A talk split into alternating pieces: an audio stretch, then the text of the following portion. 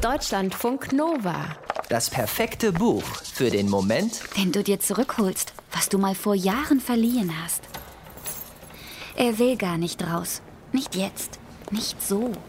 Viel lieber würde Jeju den Schweinebraten mit Salzkruste essen, den gibt es nicht oft, würde sich danach volllaufen lassen und Weihnachten satt und betrunken verschlafen. Damit würde er umgehen können. So war es in den zurückliegenden Jahren gewesen. Nicht von Anfang an. Natürlich nicht.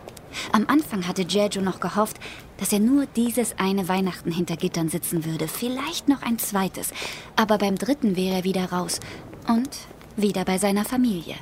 Das hatte ihm sein Schwiegervater Don Carlos versprochen. Das war ihre Vereinbarung gewesen. Jeju hält den Kopf für die Familie Flores hin und die holt ihn wieder raus.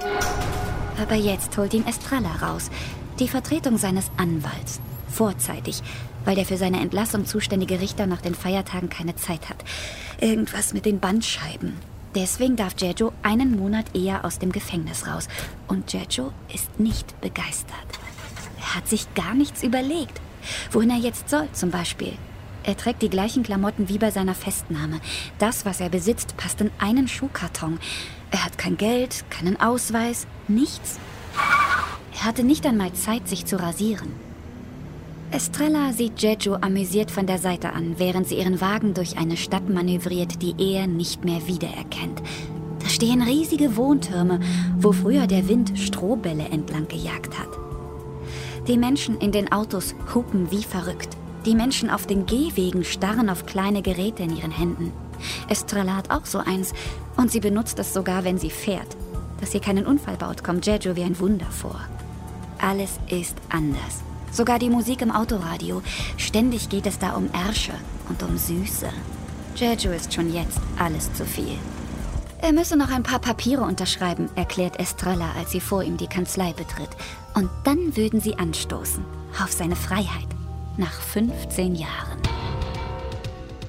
Jeju heißt mit richtigem Namen Aurelio Blanco, aber so nennt ihn nicht einmal sein Anwalt.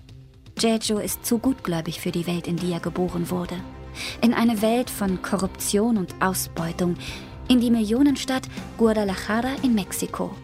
Und von Jejo erzählt der Roman Die Verschwundenen des mexikanischen Schriftstellers Antonio Ortuño.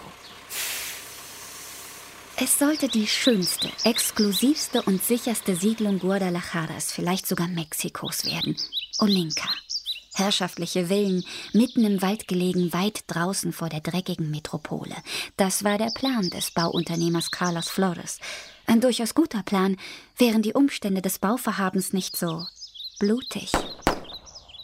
Das weitläufige Grundstück, auf dem Olinka entstehen würde, hatte sich Don Carlos, wie das Oberhaupt der Familie Flores von allen nur genannt wurde, unrechtmäßig unter den Nagel gerissen.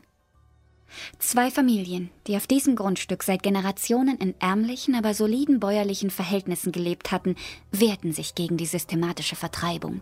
Selbst von gefälschten Grundstückspapieren und richterlichen Anordnungen ließen sie sich nicht beeindrucken und setzten einen Brief auf. Aber bevor jemand mit ihnen über ihr Anliegen reden konnte oder wollte, waren beide Familien verschwunden. Von einem Tag auf den anderen. Weg. Zwei Elternpaare, ihre vier Kinder und deren Großmütter.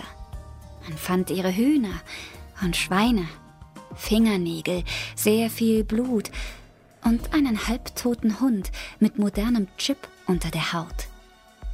Dieser Chip war es, der die Ermittler schließlich zu Don Carlos führte. Und Don Carlos wusste sofort, was zu tun war. Er bat Jejo, den gutgläubigen Mann seiner Tochter, den gewissenhaften Buchhalter seiner Firma und somit perfekten Buhmann, um einen Gefallen. Don Carlos fragte Jejo, ob er an seiner Stelle für das Wohl seiner Familie ins Gefängnis gehen würde. Don Carlos würde ihn nach zwei, drei Jahren wieder rausholen und fürstlich entlohnen. Und Jejo sagte ja. Ein Ja, das ihn 15 Jahre seines Lebens kosten würde. Dazu seine Ehe, die Nähe zu seiner Tochter, seinen Stolz, seine Hoffnung. Aber jetzt, jetzt ist er frei. Und nie wieder will er jemandem einen Gefallen tun. Jetzt will er nur eines. Das, was ihm zusteht. Jeju will endlich abrechnen. Deutschlandfunk Nova